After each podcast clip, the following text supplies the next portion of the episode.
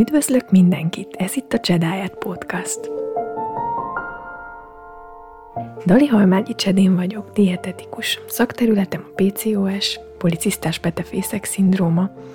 termékenységi problémák, a babatervezésben tudok segíteni, illetve a hormonális egyensúlytalanságok táplálkozása általi helyrehozásában.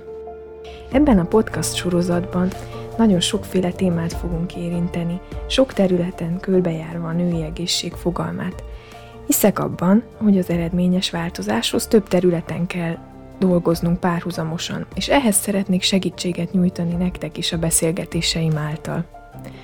A mottom, legyünk egészséges nők, tanuljunk meg tudatosan azt választani, ami számunkra egészséges és jó, és nem azt tenni, amit a társadalom elvár tőlünk. Köszöntök mindenkit itt az időszervezési podcastunk harmadik adásában. A mai beszélgető társam Tóth Edina, időszervezési tanácsadó, és újra rendkívül érdekes témákat hoztunk nektek, ami mindnyájunkat érint valamilyen formában a mindennapokban. Ma a szociális jetlag kérdéskörét fogjuk körüljárni picit, illetve a nyaralásokat, utazgatásokat és az alvás fontosságát is fogjuk érinteni. Köszöntelek, Edina! Először is nagyon köszönöm újra, hogy itt lehetek, és köszöntök én is mindenkit. Um, hát a szociális jetlag az tulajdonképpen egy olyan jelenség, ami azt gondolom, hogy nagyjából mindenkit érint. Arról van szó tulajdonképpen, hogy hétvégente, főleg ugye a péntek, illetve a szombat este általában azért a társasági életé legyen az akár mondjuk egy találkozó, vagy mondjuk egy színház, vagy egy mozi, és hát teljesen természetes, hogy az emberek ugye ilyenkor szeretnének egy picit társasági életet élni, elmenni valahova, Viszont ugye ennek az a következménye, hogy ezek a programok adott esetben akár este 10-ig, 11-ig, éjfélig is eltartanak, és ugye általában azért a lefekvési időnk az hétközben ennél korábban szokott történni, már csak ugye a másnapi munkakezdésből adódóan, van akinek reggel 6-kor, 7-kor kell kelnie, hogy beérjen a munkahelyére, viszont ugye hétvégén ez el tud tolódni és gyakorlatilag éjfél, akár egy óra is lehet, mire elalszunk.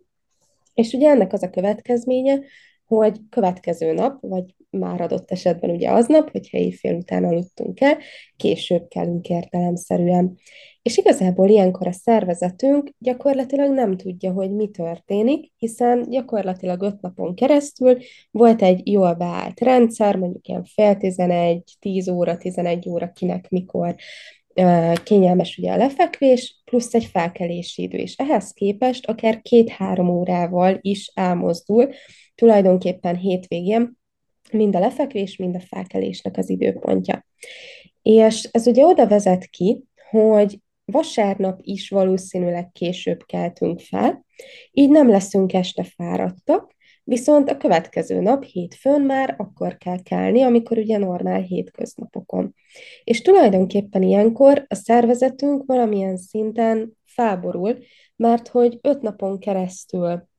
működött valahogy, aztán két napig teljesen máshogy, és utána elvárjuk tőle azt, hogy azonnal álljon vissza megint a hétköznapokba, de ez nem egy túl jó elvárás igazából, hiszen akár három-négy nap is kell a szervezetünknek, hogy visszaszokjon, akkor meg már megint ott vagyunk, hogy csütörtök, és gyakorlatilag pénteken indul az egész előről, és ennek általában az az eredménye, hogy vagy ugye az alvásidőnk csökken, vagy sokkal fáradtabbnak érezzük magunkat, és ezért mondtam, hogy igazából mindenkit érint, mert hogy teljesen természetes az, hogy szeretnénk társaságot, vagy, vagy bármilyen programot. Úgyhogy alapvetően ezt kell tudni a szociális jetlagről, de nem kell lemondani ilyen programokról, szóval nem az lesz a, a megoldás. Igen, arról már a múlt részekben is beszélgettünk, hogy mennyire fontos a cirkadián ritmusunknak a tiszteletbe tartása, illetve a a beállítása, mivel ez meghatározza a hormonális egészségünket is, és eléggé ki tud rántani a, az egyensúlyból egy ilyen kemény hétvége, főleg, hogyha ez ugye rendszeresen megtörténik, de az a gondolat is nagyon ijesztő, hogy akkor hétvégén is a tyúkokkal egyszerre feküdjünk, nincs szociális élet, mikor, mikor élvezzük azt, hogy fiatalok vagyunk, nagyon sokan ezzel a problémával szembesülnek, amikor ilyen életmódváltás, alvásra való odafigyelés kérdéskörök jönnek be a képbe, hogy egyszerűen azért nem köteleződünk el az alvás mellett, mert úgy érezzük, hogy ez komoly lemondásukkal jár, és azonnali örömmel nem szolgál. Így van, és, és tényleg azt gondolom, hogy ez nagyon sokakat vissza tud riasztani, hiszen társas lények vagyunk, vágyunk arra, hogy,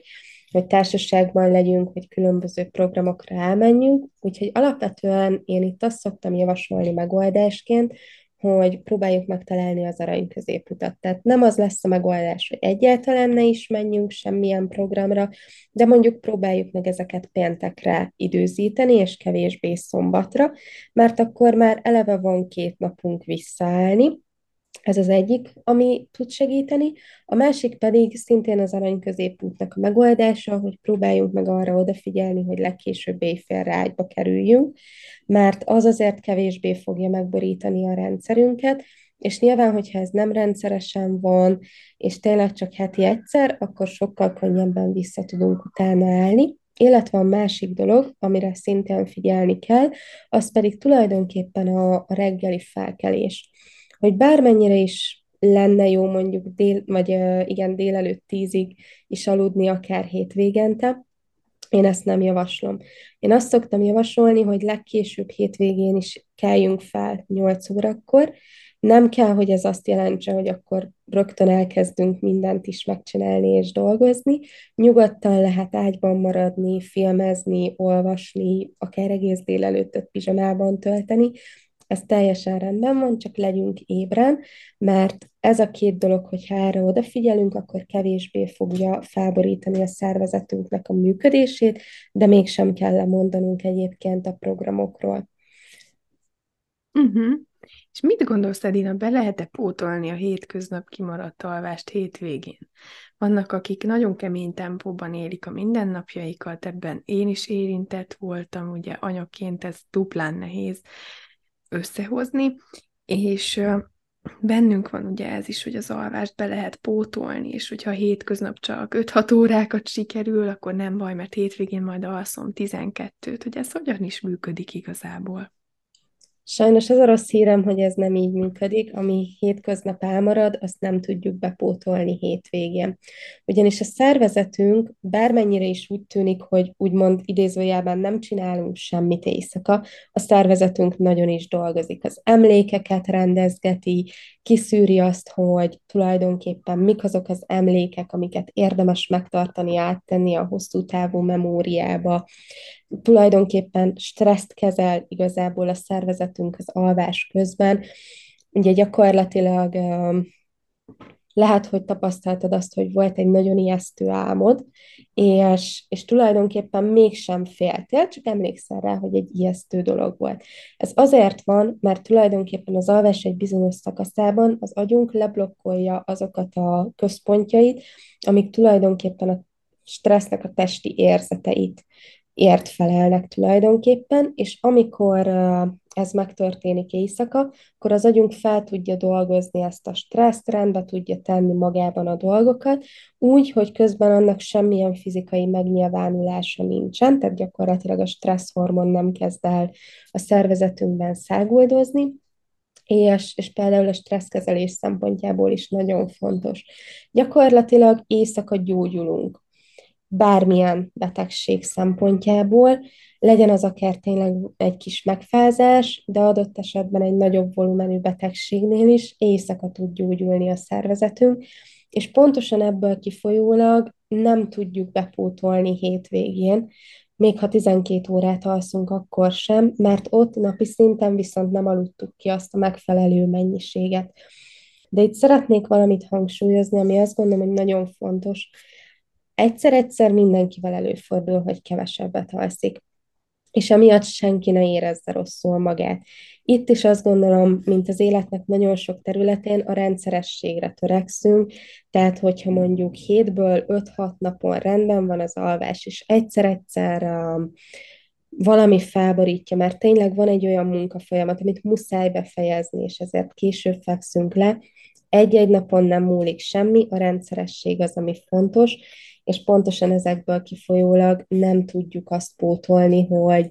hogy az a napi szintű alvás mennyiség, ami kevesebb, az nem pótolható hétvégén pont a belső folyamatok miatt. Uh-huh.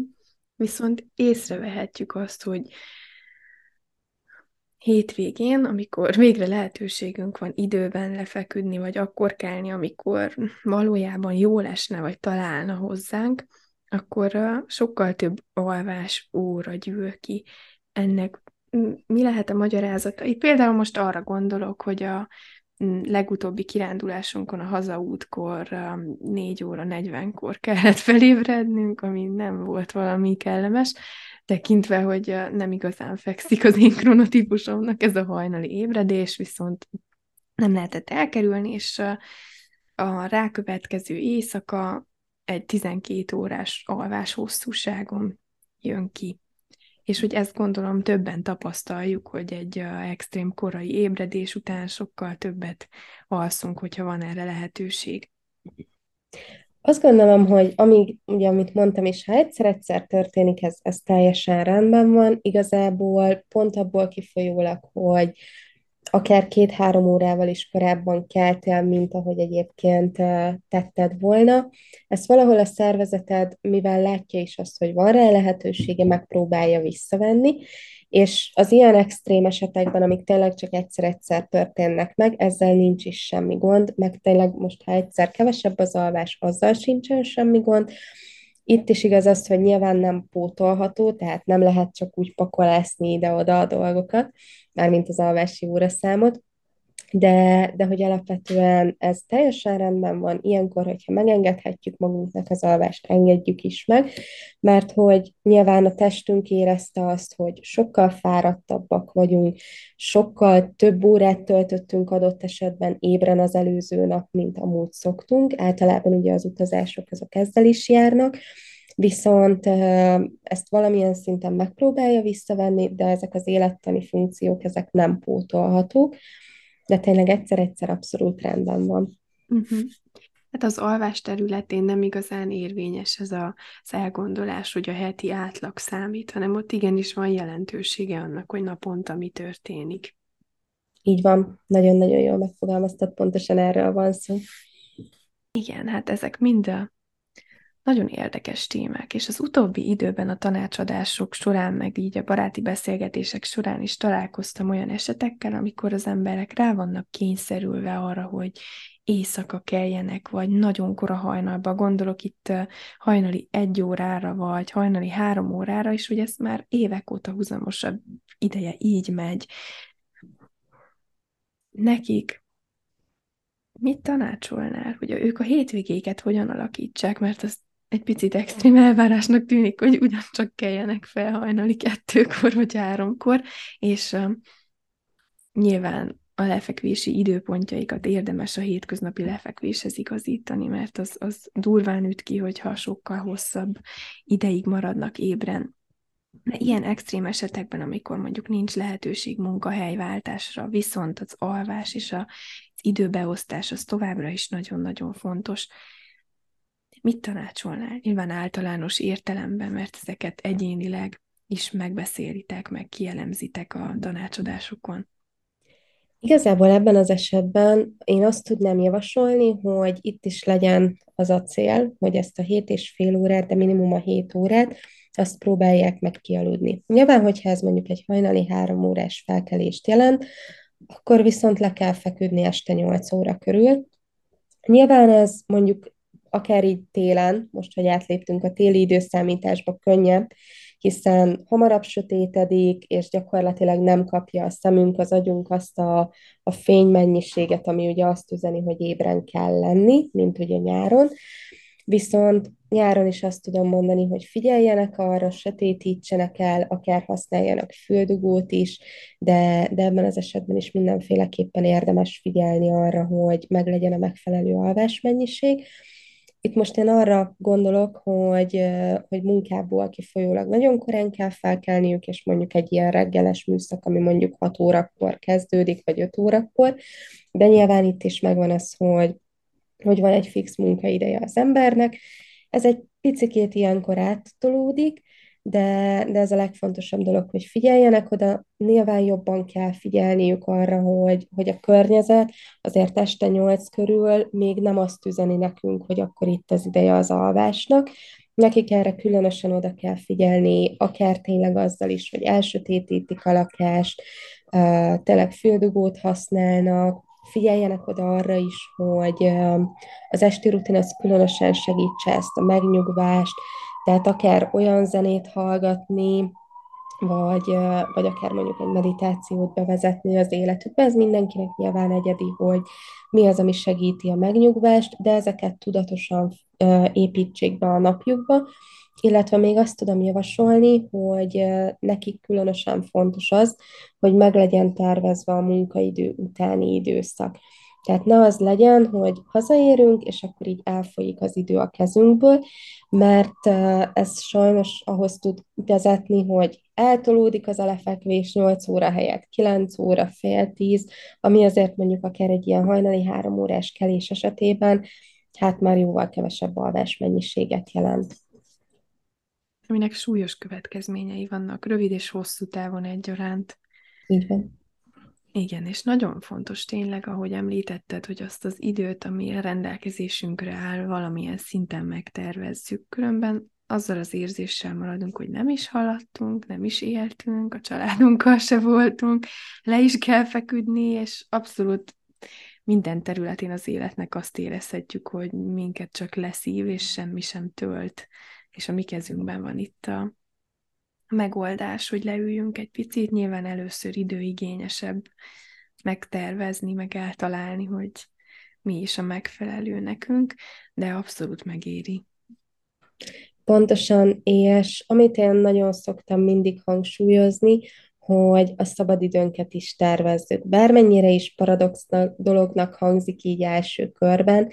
Viszont nagyon sok esetben az a tapasztalatom, hogyha nincsen tervezve a szabadidő, akkor ez tényleg csak így folyik, folyik ki a kezünkből, legyen szó akár mondjuk tényleg egy munkaidő utáni, korásti időszakról, vagy akár egyébként egy hétvégéről is,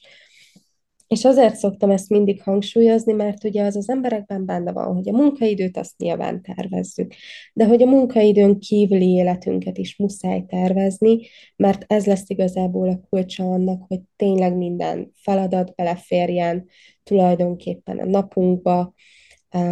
vagy akár ugye a hetünkbe is tulajdonképpen. Úgyhogy ezt mindenféleképpen javaslom, és tényleg különösen azoknak, akik mondjuk ilyen helyzetben vannak, amit előbb mondtál, de, de azoknak is javaslom egyébként, akik úgy gondolják, hogy az alvásukon kell dolgozni, mert egyébként nagyon-nagyon sokszor az alvás probléma mögött igazából kettő dolog áll. Az egyik az az, hogy um, elcsúszik a nap, lassabban haladunk a feladatainkkal, vagy nagyon sok mindent terveztünk be egy napra, és igazából ennek a, a következménye az, hogy az esti, első körben az esti pihenőidőből veszünk el, aztán, hogyha ez nem elég, akkor az alvásidőből próbálunk elvenni, hogy be tudjuk fejezni a feladatainkat. Ez az egyik, ami így az időszervezési jog. A másik az igazából, hogyha ezt felismertük, hogy nem jó, és nem csináljuk, akkor is a gondolataink el tudnak indulni, és aggódunk azon, hogy hogyan fog beleférni a feladat a következő napban, mikor fogunk, fogjuk megcsinálni, vagy éppen egy halogatott feladat miatt aggódunk, úgyhogy ezeknek mind-mind az a megoldása, hogy tervezzünk, nézzünk rá erre a halogatásra,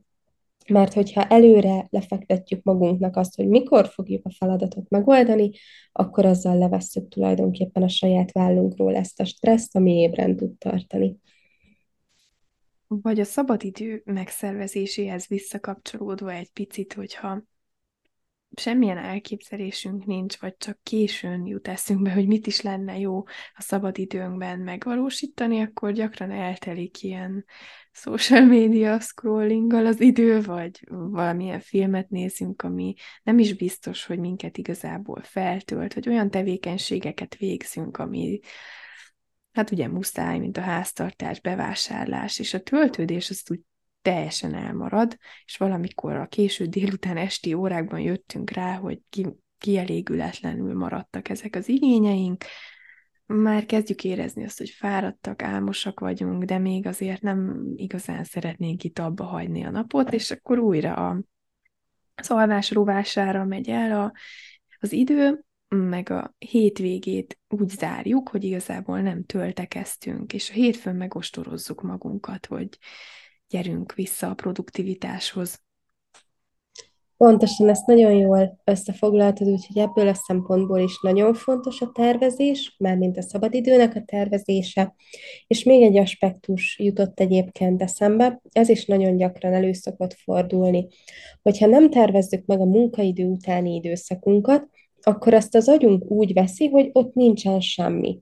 És elkezdi feltölteni munkával, házi munkával, elintézni valókkal,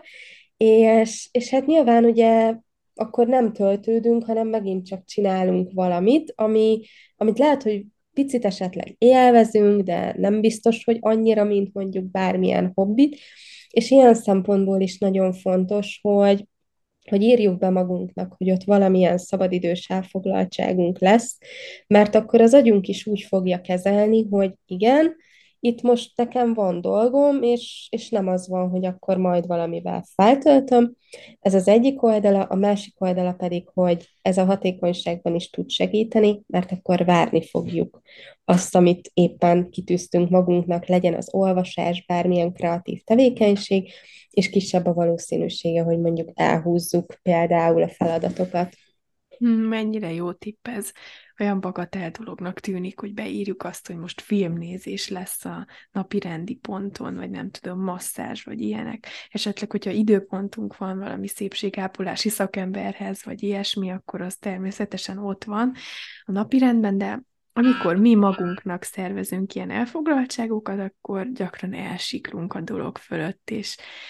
nem tudom férfiként milyen lehet, de abban biztos vagyok, hogy nőként így folyton jár az agyunk, hogy akkor most milyen feladat következik, mivel kellene még haladni, és nem csak a munka ügyben, hanem a háztartási dolgok is folyamatosan ott futnak a háttérben,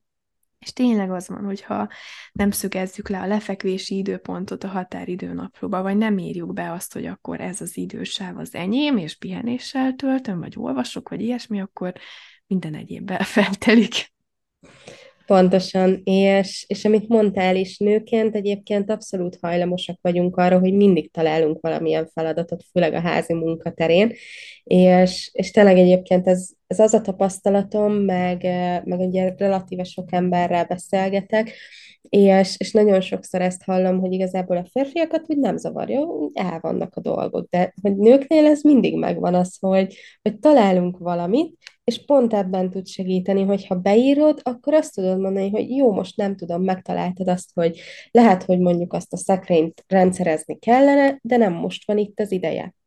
Még hogyha nincsen odaírva, akkor azt mondjuk, hogy jó, hát most végül is van szabadidőm, akkor ezt is meg tudom csinálni. Igen, és így kerülünk mi a sor végére, ami ugye eléggé rossz húzás részünkről, mert egy csomó feladatnak, meg a családi életnek gyakorlatilag nőként mi vagyunk a motorjai, a mozgatórugói, nem csak a saját feladatunknak, de a rengeteg háztartási munkát mi végzünk el a háttérbe, és hogyha folyamatosan mi vagyunk a sor végén, és soha nem kerülünk oda, hogy feltöltődjünk, akkor előbb-utóbb mindenki érezni fogja azt, hogy valami nincsen rendben. Bármennyire is klisé, mégis teljes mértékben igaz az a mondat, hogy ha anya jól van, akkor az egész család jól van. Mert ez tényleg így van. Tehát, hogyha az anya stresszes, akkor nem feltétlenül lesz olyan türelmes a gyerekével, akinek nyilván piciként abszolút a türelemre van szüksége, mert mert nem fog, nem tudom, olyan gyorsan felöltözni, vagy, vagy olyan gyorsan elpakolni, mint nyilván azt mi felnőttként megtesszük.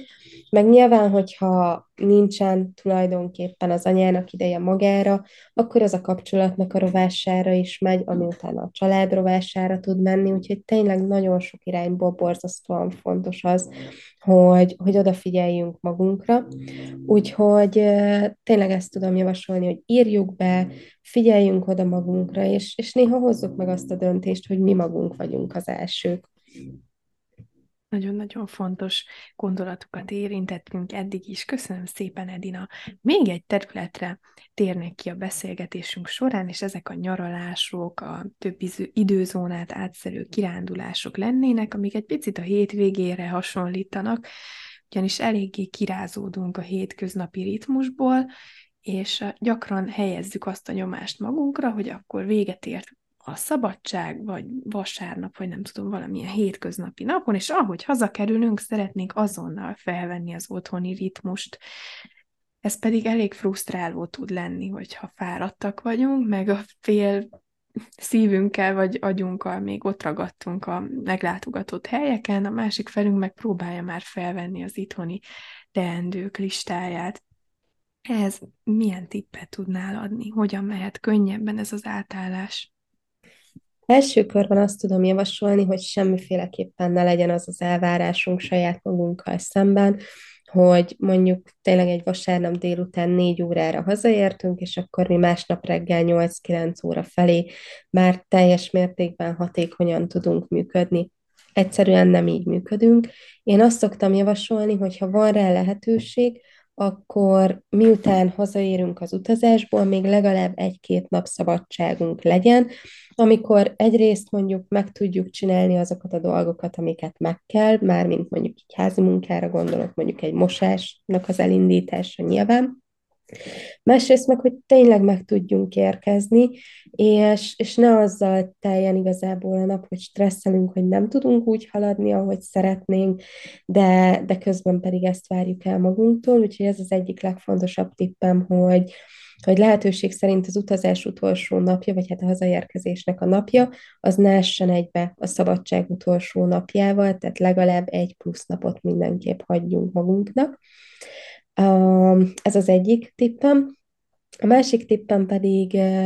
igazából az, hogy itt is a tervezés fog segíteni. Tehát ezt az egy napot akár fel is használhatjuk arra, hogy picit rendezzük a gondolatainkat, úgymond visszaérünk, és, és megnézzük azt, hogy milyen futó projektek vannak, összeírjuk magunknak, átgondoljuk, hogy mit, mikor fogunk megcsinálni.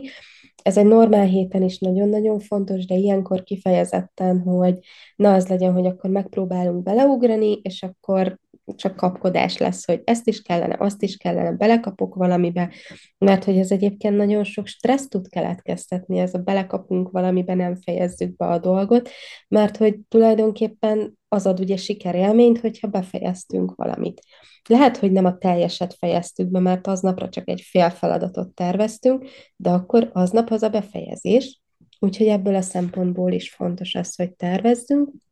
illetve hogyha egy picit szeretnénk előkészülni, akkor akár már ezt utazás előtt is megcsinálhatjuk, hogy összeírjuk azokat a projekteket, és gyakorlatilag előre felkészülünk a visszaérkezésre, és akkor csak elővesszük ezt a tervezést, átgondoljuk, de mindenképp fontos, hogy legalább egy napot hagyjunk magunknak, és ne várjuk el magunktól a, rögtön nagy hatékonyságot. Milyen szuper ez a gondolat ebben az esetben érvényes ez a mondás, hogy hétfőn még a fűsenő, hogyha vasárnap este kerülünk haza, és nincs ezzel semmi gond, nem kell azonnal hatékonyba kapcsolni, főleg, hogyha időközben megszoktunk egy másik időzónát, akkor is, hogyha mondjuk csak egy-két óra az eltolódás, az is megérinthet minket, főleg, hogyha érzékenyebbek vagyunk az ilyesmire. Meg a másik, ami eszembe jutott itt, lehet, hogy magamból indulok ki, de nyugodtan írjátok majd meg, hogyha titeket is érint a helyzet, az, hogy néha hajlamos vagyok elsiklani a fölött, hogy a házi munka igenis sok időt igénybe tud venni, és akkor ráfókuszálok arra, hogy milyen teendőim vannak, ami a munkámat illeti, a háttér folyamatokat, a tanácsadásokat, és persze én tudom, hogy főzni is kell, meg mosni, meg minden, de nem föltétlenül reális időben tervezem is. Egy nyaralás után, amikor hazaérkezünk, ugye nagyon fel tudnak gyűlni ezek a házi munkadolgok, ezért nagyon-nagyon fontos, hogy azt a napot, amit ilyen üres járatnak, vagy átmeneti időszaknak szentelünk, abba ezeknek a mozzanatoknak is helyet tudjunk adni. De mit tapasztalsz a munkád során, Edina? Sokan találkoznak ezzel a problémával? Igen, ez abszolút jellemző, és, és hogyha visszatérünk arra a gondolatra, hogy azonnal elkezdeni a munkát, akkor viszont gyakorlatilag ez azt jelenti, hogy maximum esténként tud az ember foglalkozni adott esetben azzal, hogy akkor mondjuk ki kell mosni a dolgokat, vagy hát ugye tipikusan mondjuk azért egy egy-másfél hetes nyaralás esetében mondjuk egy bevásárlás, egy főzés a következő napokra, az azért legalább egy fél napot, egy három-négy órát biztos, hogy elvisz. És, és ebből a szempontból is fontos, hogy legyen legalább egy napunk, amikor így megérkezünk,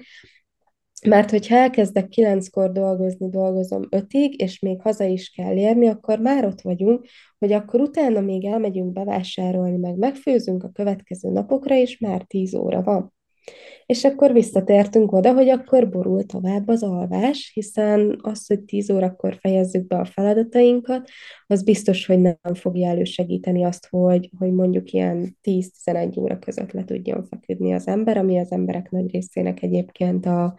az ideális lefekvési időpont. És így folyamatosan azt érezzük, hogy magunk után loholunk, aminek egyáltalán nincsen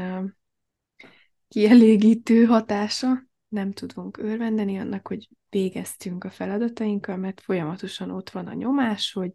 még egy csomó mindennek nem, nem jártunk utána, és nem értünk a végére. Úgyhogy nagyon szuper dolog ez, hogy előre így tervezzük meg, hogy legyen egy ilyen napunk, amikor átmenetet engedünk meg magunknak a két elfoglaltság között, és visszarázódhatunk a mindennapokba. Így van, és, és tényleg ezt nem tudom eléggé hangsúlyozni, és egyébként ez amúgy az általános időszervezésre is igaz, hogy, hogy tényleg tervezzünk akár házi munkát is, mert, um, mert azt szoktam mondani, hogy az egyik legnagyobb láthatatlan időrabló valamilyen szinten, nyilván nem rabló, mert meg kell csinálni a házi munkát, de hogy láthatatlan, az egészen biztos, mert hogy nagyon sokszor úgy kezeljük a házi munkát, hogy igen, ezt meg kell csinálni, csak nem számolunk azzal, hogy, hogy adott esetben, ha csak napi fél órát, 45 percet foglalkozunk vele, az is majdnem egy teljes óra gyakorlatilag, és ugye nem 24 órája van az embernek, hanem legjobb esetben 16, így a munkára és az egyéb dolgokra, és hát azért, ha ebből elmegy ugye plusz egy óra a házi munkára, azzal mindenféleképpen kell számolni, már csak azért is, hogy ne legyenek irreális elvárásaink magunkkal szemben. Abszolút. A házi munka csak akkor, hát ugye láthatatlan munka, ahogy mondtad, csak akkor vevődik észre, hogyha nincs meg, és mindenki alap dolognak tekinti, meg gyakran ostorozzuk magunkat, hogy jó, hát mások sokkal több mindent csinálnak, és hogy én még ennek sem tudok a végére járni, amit én abszolút romboló hozzáállásnak tekintek. Nem, szerintem nem építő jellegű másokhoz viszonyítani magunkat ebből a szempontból, főleg, hogy a legtöbb ember életéből egy picike szeletet látunk csak, az, akinek abszolút nyomon tudjuk követni a mindennapjait, az legfeljebb a párunk, vagy a közeli családtagjaink, akinek látjuk kívülről, belülről, hogy mi történik, annak viszont nincs sok értelme, hogy összehasonlítsuk magunkat másokkal, akinek kívülről jobbnak tűnik az időbeosztása, úgy tűnik, hogy mindennek is a végére ér, letesz dolgokat az asztalra, és akkor bennünk csak gyűlik a feszültség, de nem tudjuk, hogy ő ezt hány óra alvással teszi meg, vagy már mióta jár időszervezési tanácsadásra, és rendbe tette már tényleg a, az idejét, vagy hogy egyáltalán milyen áron valósít meg mindent is. Pontosan, és ezt akartam én is kiemelni, hogy, hogy nagyon sokszor megvan az, hogy kívülre úgy tűnik, hogy tök jól osztja be az ember az idejét, de, de azt mondjuk nem látjuk, hogy, hogy tényleg, amit te is mondtál, hogy mondjuk öt órákat alszik, és, és ezért tud mindent megcsinálni, vagy nem látunk bele abba, hogy, hogy mondjuk állandó veszekedés van otthon a stresszből adódóan, mert mi csak azt látjuk, hogy tip-top a ház, és, és minden tökéletes, kívülre legalábbis úgy tűnik. Úgyhogy ez egy nagyon fontos üzenet, hogy, hogy igazából soha ne hasonlíts magad máshoz, mert nem tudhatod, hogy, hogy egyébként mi van mögötte, és ha már így a házi munkára rátérnénk, akkor én azt gondolom, hogy nem szégyen segítséget kérni. Tehát, hogyha ha te dolgozol, gyereket nevelsz, vállalkozást is tervezel, tanulsz, akkor nem szégyen segítséget kérni. Első körben nyilván osszuk meg otthon, és ne csak a nő feladata legyen a házi munka. Ez azt gondolom, hogy, hogy nagyon sok helyen még mindig megvan, hogy csak a nő feladata a házi munka meg a gyereknevelés, és, és ez nagyon nem egy jó irány, itt az ideje, hogy változtassunk rajta, de nyilván olyan helyzet is van, amikor ketten, meg hogyha ugye mondjuk nagyobb gyerekről beszélünk, akkor akár hárman, négyen sem tudjátok befejezni a feladatokat, akkor egyáltalán nem gond, hogyha segítséget kérünk, mert hogy, hogy gyakorlatilag ezzel is teszel a mentális egészségedért, és valahol ez is az öngondoskodás egy formája. Abszolút, meg érdemes mérlegelni azt, hogy mi az, ami megéri, vagy mit lehet elengedni. Ugye a háztartásunk van, értünk, nem mi a háztartásért. És ez például egy lecke volt nekem is megérteni, enyhén rendmániásnak hívhatnám magam, régebb főleg, de ez nagyon-nagyon sokat változott az elmúlt három évben. Szóval nem én vagyok azért, hogy megigazítsak minden láncot a takarón, vagy mindig um, portalan legyen minden, vagy ilyesmi. Tehát, hogy a felőről engem az a sok feladat, amit elvárok magamtól, az már nem egy jó irány. És érdemes időnként megállni, és újra mérlegelni a fontossági sorrendeket, hogy milyen dolgokból lehet lenni, engedni a mércét úgy, hogy még elégedett maradj, de ugye idegrendszeri szempontból épp is, és fontos időről időre új prioritás listát állítani, hogy most mi a fontos, meg egyik beszélgetésünkben említetted, vagy hallgattam talán tőled más anyagot, vagy olvastam, nem is emlékszem, de minden esetre arra akarok kiukadni, hogy egy nagyon jó módszered volt, hogy havonta tűzöl ki magadnak fókusz feladatokat, vagy itt ilyen havi fókusz lényegében, hogy most ebben a hónapban az életednek erre a területére figyelsz oda, és hogy ez milyen szuper már, így nincs az a nyomás, hogy minden területre is oda szeretnék figyelni, de úgy, ahogy telik az év, azért rendre csak sorra kerül mindegyik, és tudunk egy picit optimalizálni rajta. Így van, gyakorlatilag, hogyha belegondolunk, akkor 12 életterületre tudunk egy év alatt fókuszt tenni. Azt gondolom, hogy, hogy 12 életterülete nincs is mindenkinek, tehát ahhoz már tényleg rengeteg mindent magunkra kellene vállalnunk. Úgyhogy ez tényleg egy nagyon jó módszer olyan szempontból, hogy ne nyomasszuk saját magunkat azzal, hogy, hogy mindig mindennek tökéletesnek kell lennie. Vagy tényleg, hogyha ezt lebontjuk mondjuk kisebb egységre, és mondok egy teljesen életszerű példát, beteg a gyerkőc, otthon van, nem intézményben, de mondjuk dolgoznunk kell, mert hogy nyilván a munkát azt el kell látni, akkor nem biztos, hogy, hogy éppen csillogni, villogni fog a ház, amikor éppen a gyerekünkkel is próbálunk minőségi időt tölteni, meg, meg gondoskodunk róla, hiszen beteg, de közben a legfontosabb feladatokat meg munkában ellátjuk, akkor tényleg ne várjuk el magunktól azt, hogy csillog-villog a ház, és lehet, hogy azon a héten mondjuk nem jutunk el pontosan annyi edzésre, mint amennyire egyébként eljutnánk, vagy lehet, hogy éppen nem tudunk egy célunkkal úgy foglalkozni, mint, az, mint egy másik normál héten, de ezzel nincs is semmi gond, mert itt is a rendszerességre törekszünk, és ha mondjuk egy ilyen héten a heti háromból csak kétszer eljutunk edzésre, mert azt tudjuk megoldani, az is teljesen rendben van, de az edzés szempontjából én azt gondolom, hogy ha egyszer-egyszer akár teljesen kimarad, de amúgy rendszeresen megvan, akkor egy héten nem fog semmi múlni akár életmódváltás szempontjából sem. Pontosan, és ugyanez igaz a táplálkozásra is, hogyha olyankor rendelt kaján éltek, vagy valami nagyon egyszerű, hagyományos receptet készítetek el, úgy, ahogy azt gyerekként szeretnétek, vagy mondjuk mézes teját isztok, akkor is, hogyha inzulinrezisztenciátok van, az, azon nem fog állni, vagy bukni a, a siker. Tehát abban az időben, abban az időszakban az a lényeg, hogy minél hamarabb újra erőre kapjatok, és nem kell az ilyeneken tovább kattogni vagy nyomasztani magatokat, az ugyanis nem segíti a regenerálódást. Pontosan, és, és tényleg mindig vegyük figyelembe a külső körülményeket. Köszönöm szépen, Edina, ezt a rengeteg hasznos tippet. Össze tudnád foglalni pár mondatban itt a lényeges információkat ilyen kis útravaló üzenetként? Talán az első és legfontosabb dolog, amit mindenképp kiemelnék, hogy saját magunkat helyezzük előtérbe, és a saját igényeinket.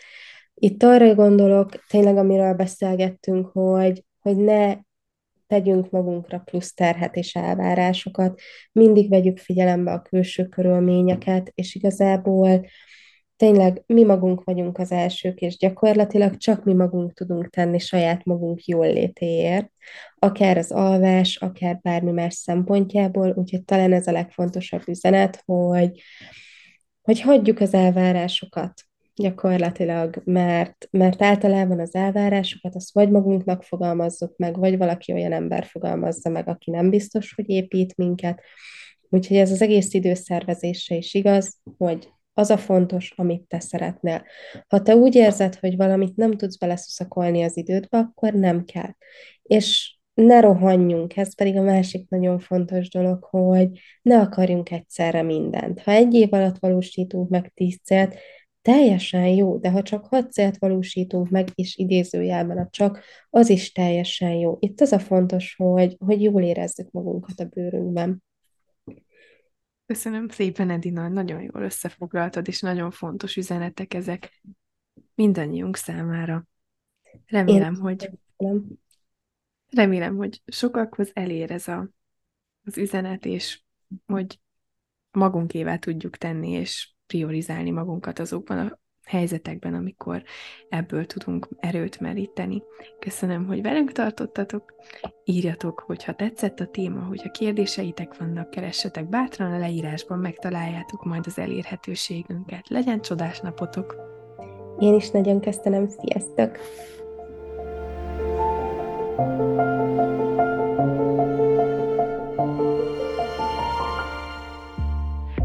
Ez volt a Csedáját Podcast mai része. Köszönöm, hogy meghallgattad. Iratkozz fel, hogy értesítést kap majd a következő epizódokról.